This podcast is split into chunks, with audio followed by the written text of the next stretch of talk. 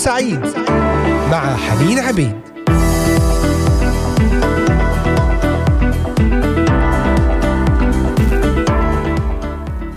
أهلا وسهلا بكم أحبائي المستمعين والمتابعين. أرحب بكم أجمل وأطيب ترحيب من هنا من إذاعة صوت الأمل من الأراضي المقدسة. معكم برنامج نهاركم سعيد وعلى الهواء مباشرة حنين عبيد. حلقة جديدة لهذا اليوم الأربعاء السابع من شهر شباط فبراير عام 2024 أجمل وأطيب التحيات من هنا من الأراضي المقدسة لجميع المستمعين في بلدان الشرق الأوسط المختلفة وبلدان أوروبا، كندا، أمريكا، أستراليا. رافقونا من خلال قناة اليوتيوب للبث المباشر إذاعة صوت الأمل وعلى تطبيقات الهواتف النقالة Voice of Hope Middle East وعلى موقعنا الرسمي voiceofhope.com تواصلوا معنا على صفحة الفيسبوك إذاعة صوت الأمل بكتابة تعليقات ومشاركات أفكار وطلبات صلاة وعلى منصتي تليجرام والإنستغرام Voice of Hope. بإمكانكم الاستماع إلى هذه الحلقة مرة أخرى من خلال منصات ال podcast Spotify Deezer Amazon Music Castbox Apple و Google Podcast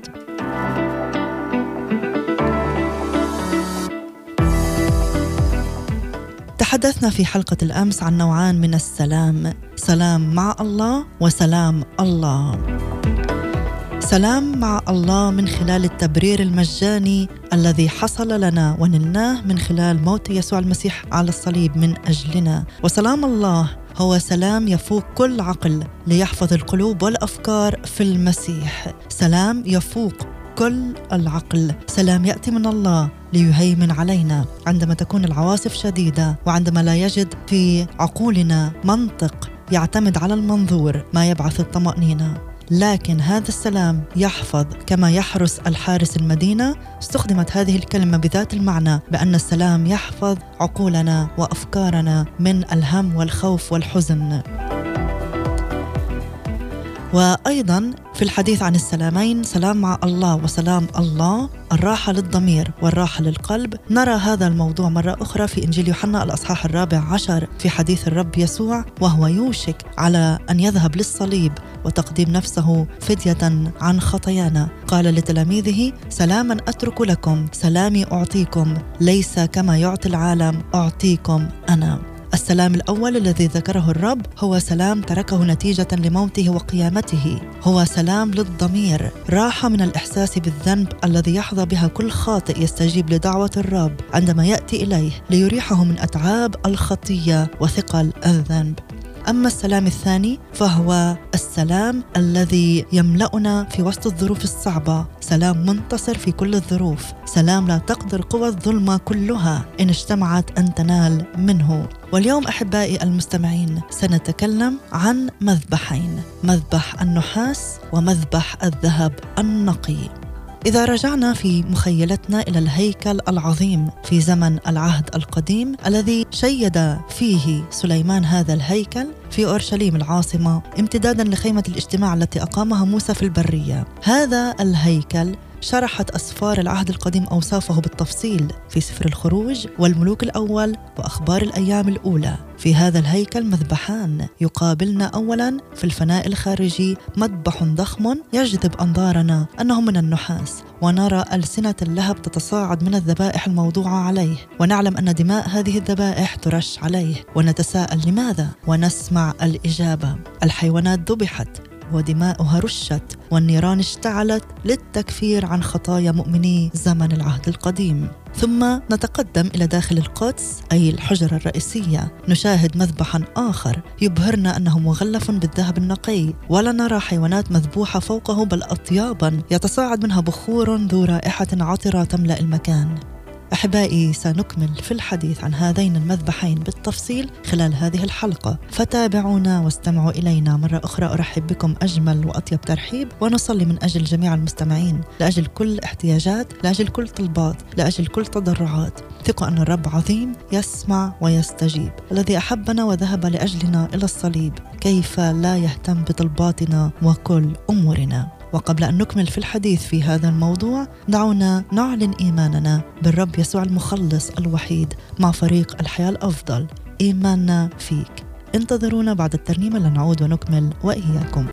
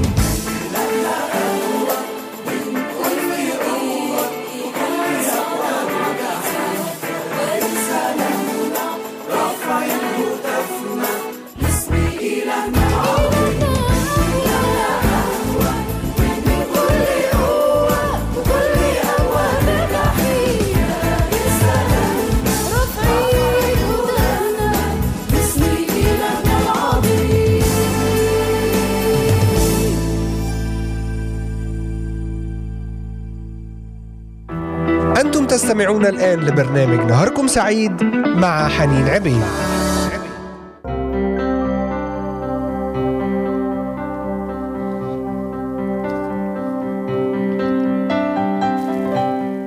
عدنا إليكم أحبائي المستمعين أرحب بكم أجمل وأطيب ترحيب على الهواء مباشرة معكم حنين عبيد ضمن برنامج نهاركم سعيد.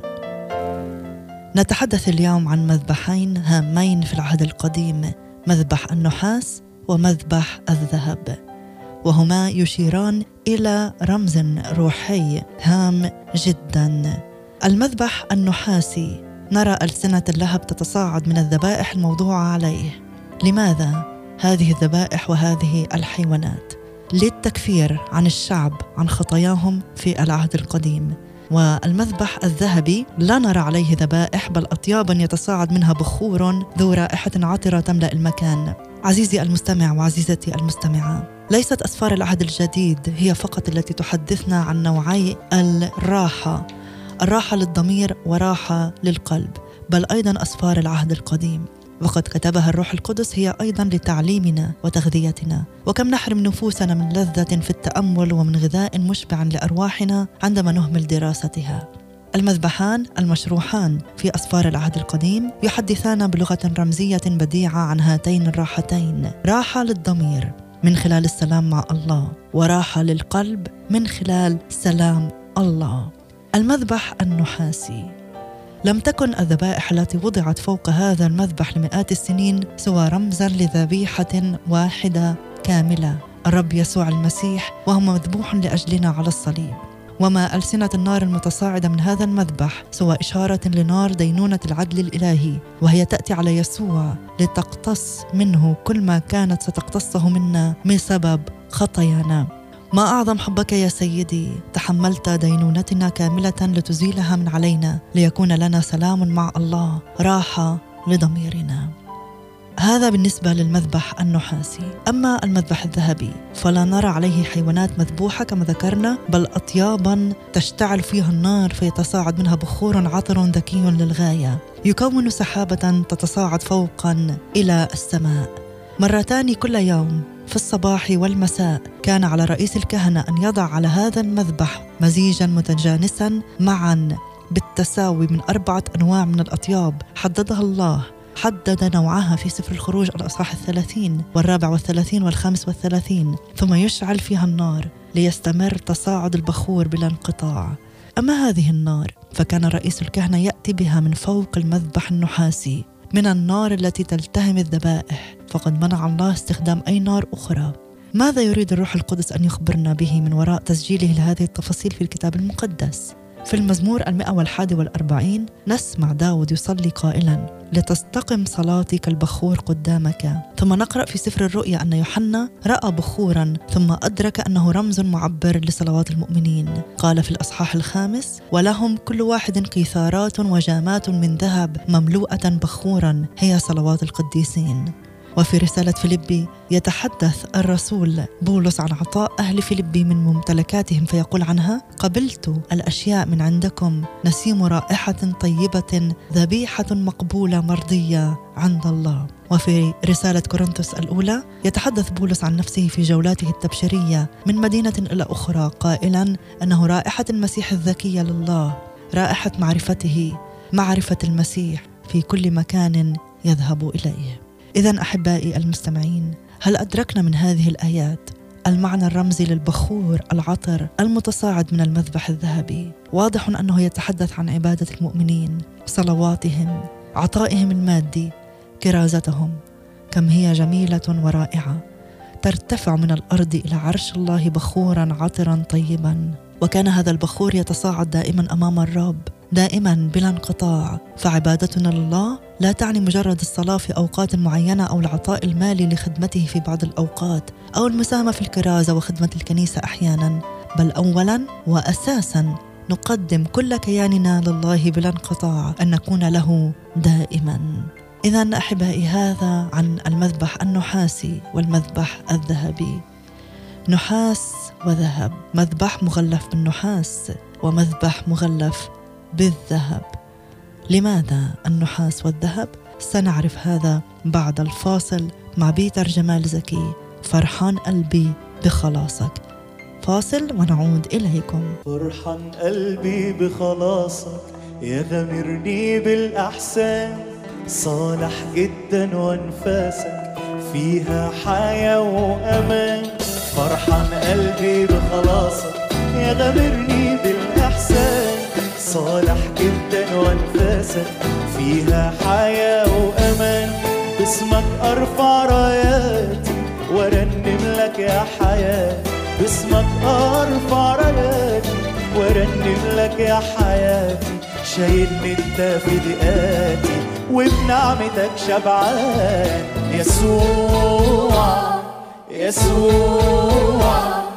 حبيبي يا يسوع يسوع يسوع.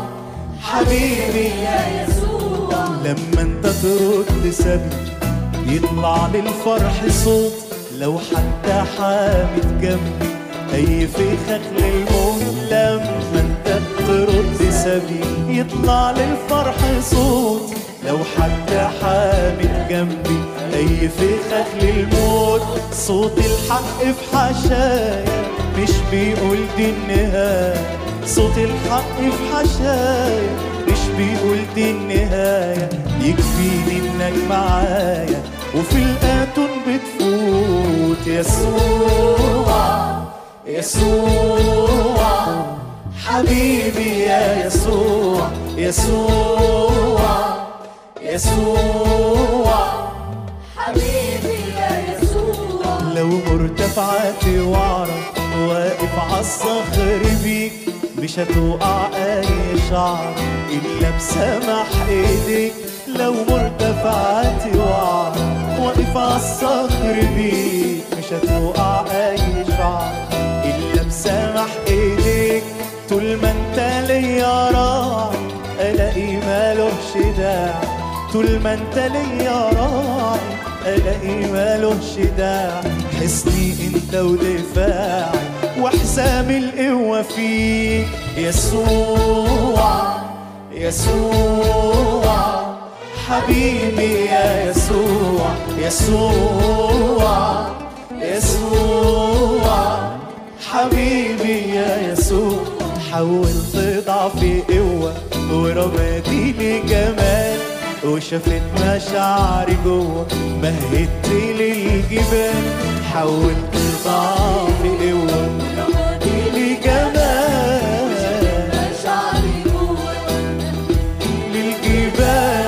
يتعظم اسمك فيا. يا إله كل تعزية يتعظم اسمك فيا.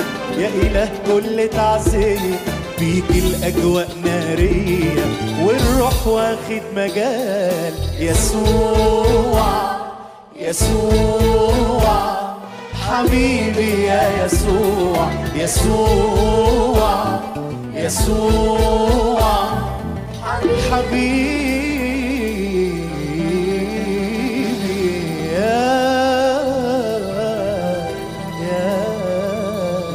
يسوع.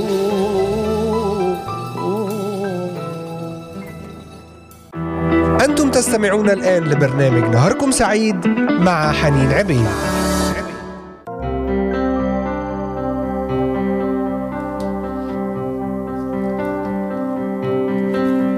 حولت ضعفي قوة ورمادي لجمال. هذا ما فعله الرب يسوع المسيح مخلصنا الحبيب على الصليب. نتحدث اليوم عن مذبحين مذبح النحاس ومذبح الذهب. اللذان ورد ذكرهما في العهد القديم وتفاصيل بنائهما وتفاصيل الذهب والنحاس. المذبح الأول مغلف بالنحاس لأن النحاس هو أنسب المعادن للتعبير عن الاحتمال فهو أكثرها تحملا للنار. النحاس يحدثنا عن احتمال الرب يسوع لنار دينونة العدل الإلهي. تحمل هذه النار بدلا منا لننال الغفران. فتستريح ضمائرنا تجاه الله ويكون لنا سلام معه. يكون لنا تبرير. المذبح الثاني مغلف بالذهب والذهب أثمن المعادن لذلك يحدثنا عن المجد. نعم هناك مجد في تقديم حياتنا لله. نلاحظ أن المذبح النحاسي كان في الخارج. أما الذهبي ففي الداخل. فرب يسوع أتى إلينا وقد كنا بعيدين خارج عرش الله الذي طردنا منه بسبب آثامنا. أتى إلينا في مكاننا ليتحمل نار الدينونة بدلا منا ليموت على الصليب. هذا ما رمز إليه المذبح النحاسي الذي في الخارج. مات على الصليب ليمنحنا الغفران والغفران أزال حاجز الخطايا الذي يفصلنا عن العرش. بالغفران صار لنا حق الدخول إلى العرش. لنكون في الداخل لنقدم من هناك عبادتنا ونعطي كل كياننا لمن أحبنا. وهو ما يرمز له المذبح الذهبي الذي في الداخل. نعطي كل كياننا لمن أحبنا ونتمتع بالذهب نتمتع بالمجد. الذهب يرمز إلى المجد. في المثل الذي رواه ودونه إنجيل لوقا في إصحاحه الحادي عشر نرى الصديق يعتذر في البداية لصاحبه الذي جاء ليقترض منه أرغفة في نصف الليل فيجيب من داخل ويقول لا تزعجني الباب مغلق مغلق الآن وأولادي معي في الفراش. لا أقدر أن أقوم وأعطيك. أحبائي لسنا مثل هذا الصاحب في الخارج فنحن مع الله بالداخل. هاليلويا لأن موت الرب يسوع جعلنا أولادا لله. لا نقدم صلواتنا عبادتنا خدمتنا من خارج عرش الله. كلا بل من الداخل. فلم يعد عرش الله بسبب موت الرب يسوع عرشا للدينونة. بل عرشا للنعمة. ونلاحظ أن النار كانت تشعل الأطياب على المذبح الذهبي. كانت تؤخذ من النار التي تشعل الذبائح على المذبح النحاسي وما أجمله من معنى. هذا يعني أن النار نار العدل الإلهي أتت على الرب يسوع وهو على الصليب. نار الحب التي تلهب قلبي يضرمها إدراكي لما فعلته نار الدينونة بالرب يسوع المسيح على الصليب. هذه النار تلهب قلبي لأقدم كل كياني لله كل يوم في الصلاة والعطاء والخدمة. أقدم بخورا عطرا يصعد إلى عرشه. وكم فعلت نار الدينونة بالرب يسوع وهو معلق من أجلي على الصليب لكي يهبني سلاما مع الله. استفاض الرسول بولس برسالته إلى روميا في الحديث عن النعمة الغنية والرحمة الكثيرة التي عاملنا بها الله. وجه أنظارنا إلى الدم والصليب وما لنا فيهما من عطايا مجانية لا تقدر بثمن. بالدم لنا التبرير من الخطايا وفي الصليب صلب إنساننا العتيق. ليهبنا الرب يسوع الحرية من سيطرة الخطية. وبعد أن استفاض بولس في شرح التبرير والحرية من سيطرة الخطية في الجزء الأول من الرسالة خصص جزءها الأخير لشرح كيف تكون الاستجابة العملية لهاتين الهبتين العظيمتين. افتتح هذا الجزء بهذه الآية المعبرة في رسالة روميا الأصحاح الثاني عشر. فأطلب إليكم برأفة الله أن تقدموا أجسادكم ذبيحة حية مقدسة مرضية عند الله عبادتكم العقلية. آية عظيمة تشرح لنا ما هي العبادة. إنها تقديم جسدنا للرب ذهننا حواسنا يدينا أقدامنا كل كياننا له كل يوم وكل اليوم. الآية تقول إنها عبادة عقلية عبادة منطقية. لماذا؟ سنعرف بعد الفاصل مع مدحت رشدي. أنت بتعمل كل الخير. فاصل ونعود إليكم. انت بتعمل كل الخير ترتيبك أفضل بكتير. حتى لو أنا مش فاهم حاجة واثق في أمانتك يا قدير. انت بتعمل كل الخير ترتيبك أفضل بكتير. حتى لو أنا مش فاهم حاجة واثق في أمانتك يا قدير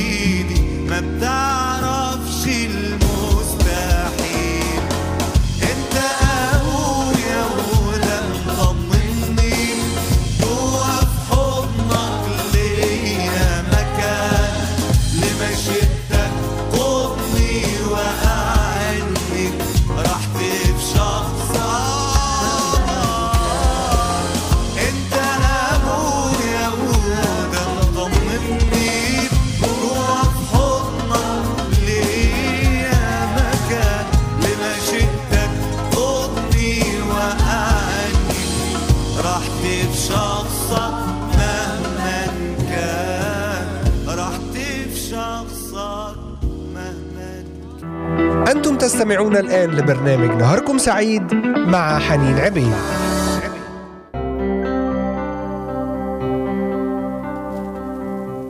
راحتي في شخصك مهما كان ونتحدث في هذه الحلقة عن مذبحين يرمزان إلى الراحتين راحة للضمير المثقل بالذنوب والخطايا وراحة من كل هم وتعب بإلقائه على الرب يسوع المسيح. تحدثنا عن المذبح النحاسي الذي رمز إلى تقديم الرب يسوع نفسه ذبيحة من أجل خطايانا ونزلت عليه نار الدينونة نار القضاء الإلهي والعدالة الإلهية. ونتيجة لهذا فأنا أعبد الرب. فهذه هي رموز مذبح البخور يرمز إلى عبادة الرب. نار الحب تلهب قلبي. يضرمها إدراكي لما فعلته نار الدينونة بالرب يسوع المسيح على الصليب. يلتهب قلبي لأقدم كل كياني لله كل يوم وكل اليوم في الصلاة والعطاء والخدمة. وتوقفنا عند الآية في رسالة روميا الأصحاح الثاني عشر الآية الأولى. أطلب إليكم برأفة الله أن تقدموا أجسادكم ذبيحة حية مقدسة مرضية عند الله عبادتكم العقلية. عقلية بمعنى منطقية. ما هي العبادة المنطقية؟ ولماذا يقول عبادة عقلية منطقية؟ لأنه من المنطقي من البديهي أن تتأثر برأفات الله بمعاملاته التي تمتلئ بالحب. كيف يحررك مجانا من خطاياك؟ وكيف حررك من سيطرة الخطية؟ وكيف أن الثمن كان تحمل الرب يسوع دينونة العدل الإلهي لأجلك؟ إن تأملك بما فعلته هذه النار بالرب يسوع هو النار الذي تلهب قلبك. النار التي تلهب قلبك بالحب لتقدم كل كيانك له بخورا عطرا. عزيزي المستمع هناك راحة لقلبك في تقديم كل كيانك لله. سوف تتمتع بسلام الله. من الممتع حقا أن نرى الراحتين اللتين في إنجيل متى الأصحاح الحادي عشر. راحة للضمير من خلال السلام مع الله وراحة للقلب من خلال سلام الله. نراهما في حديث الكتاب المقدس الرمزي عن المذبحين النحاس والذهب المذكورين في أسفار العهد القديم. في سفر المزامير الذي يقع في منتصف الكتاب المقدس تقابلنا آية رائعة هي المفصل التي تربط بين دعوة الرب في متى لامتلاك الراحتين وما يقوله لنا مذبح العهد القديم.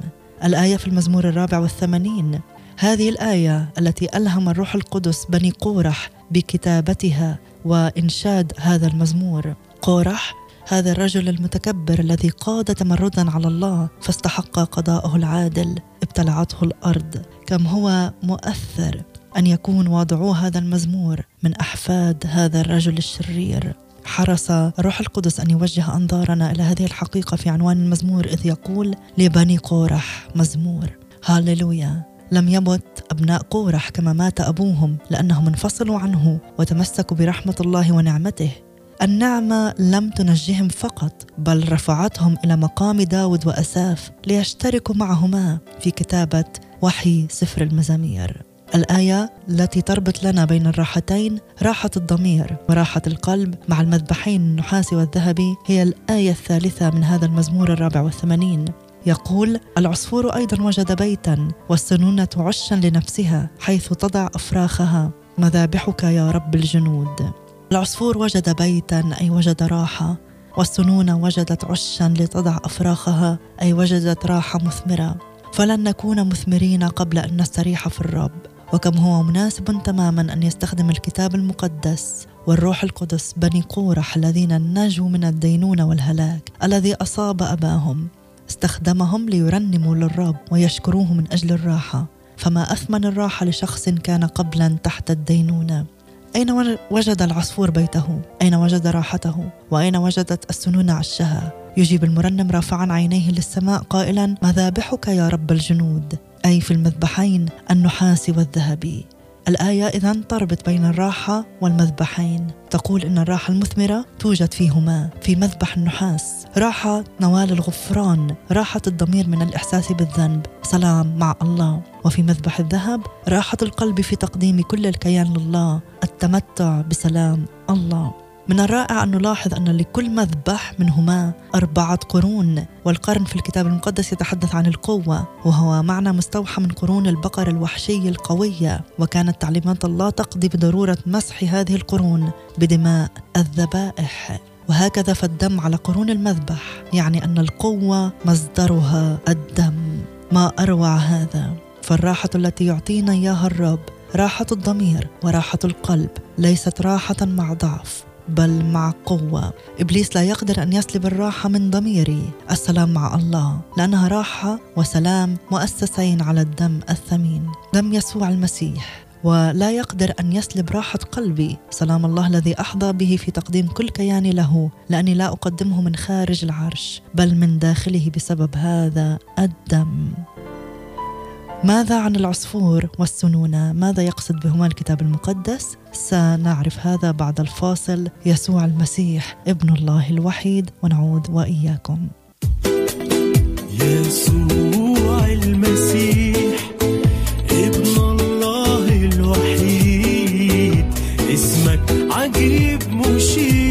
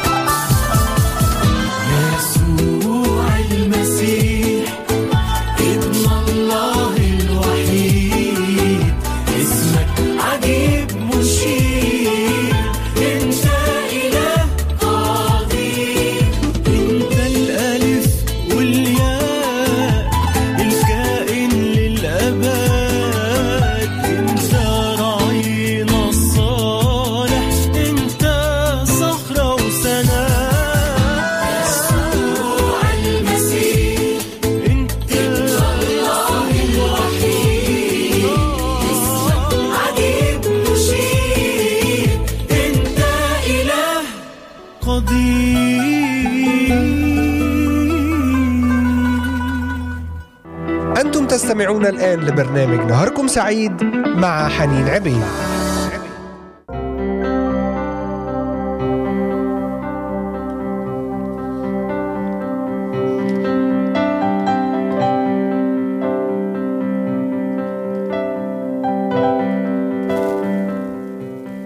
العصفور والسنونة ماذا يقصد بهما الكتاب المقدس؟ عن العصفور يقول الرب يسوع أليس عصفوران يباعان بفلس؟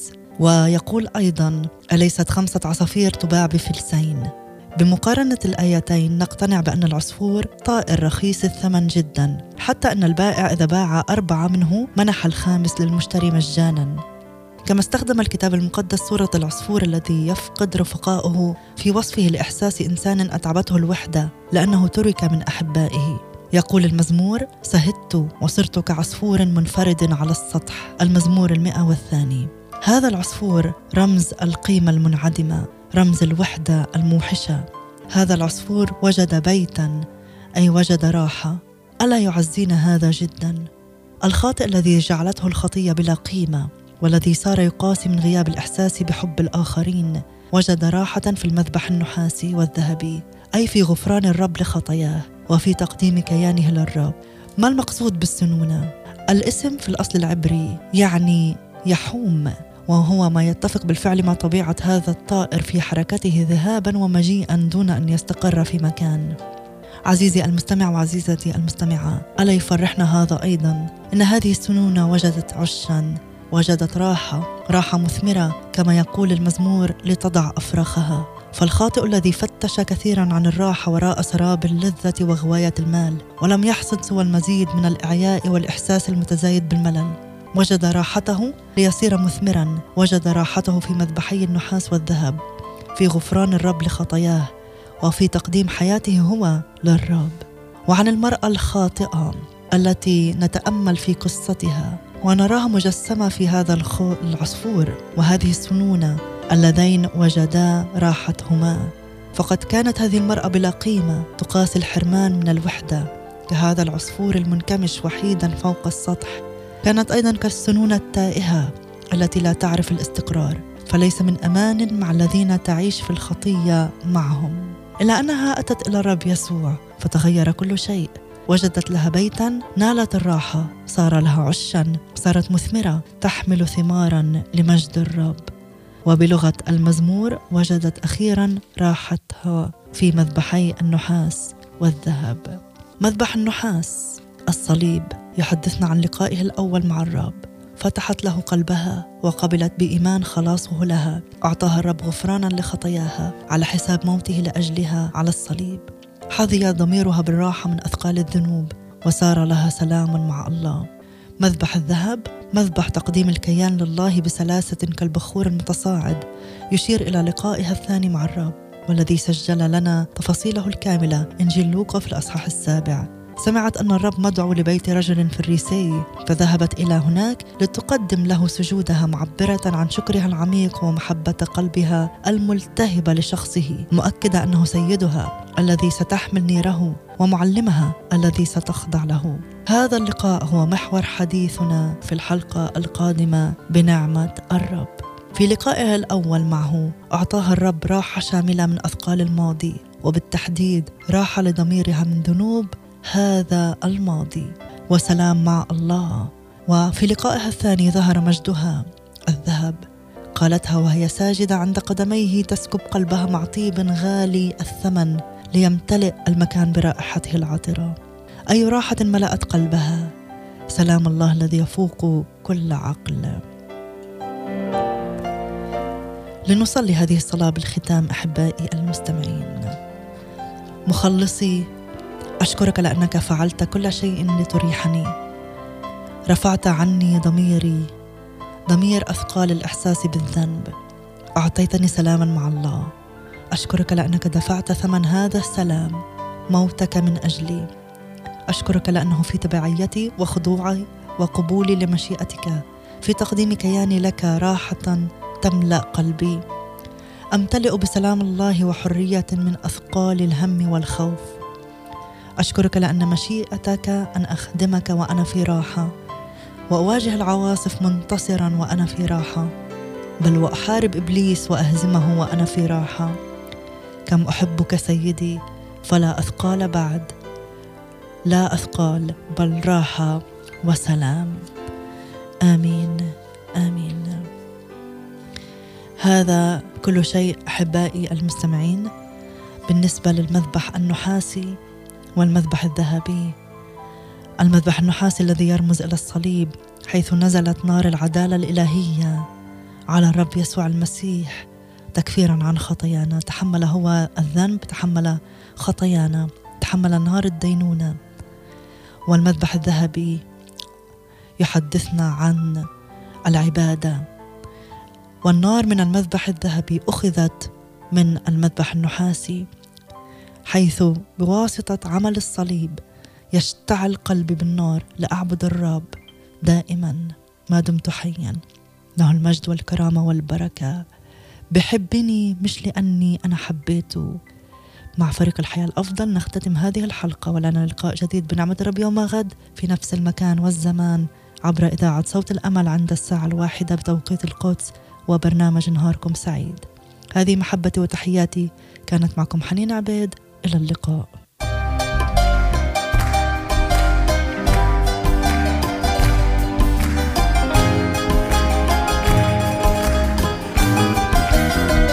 بيحبني مش لأن أنا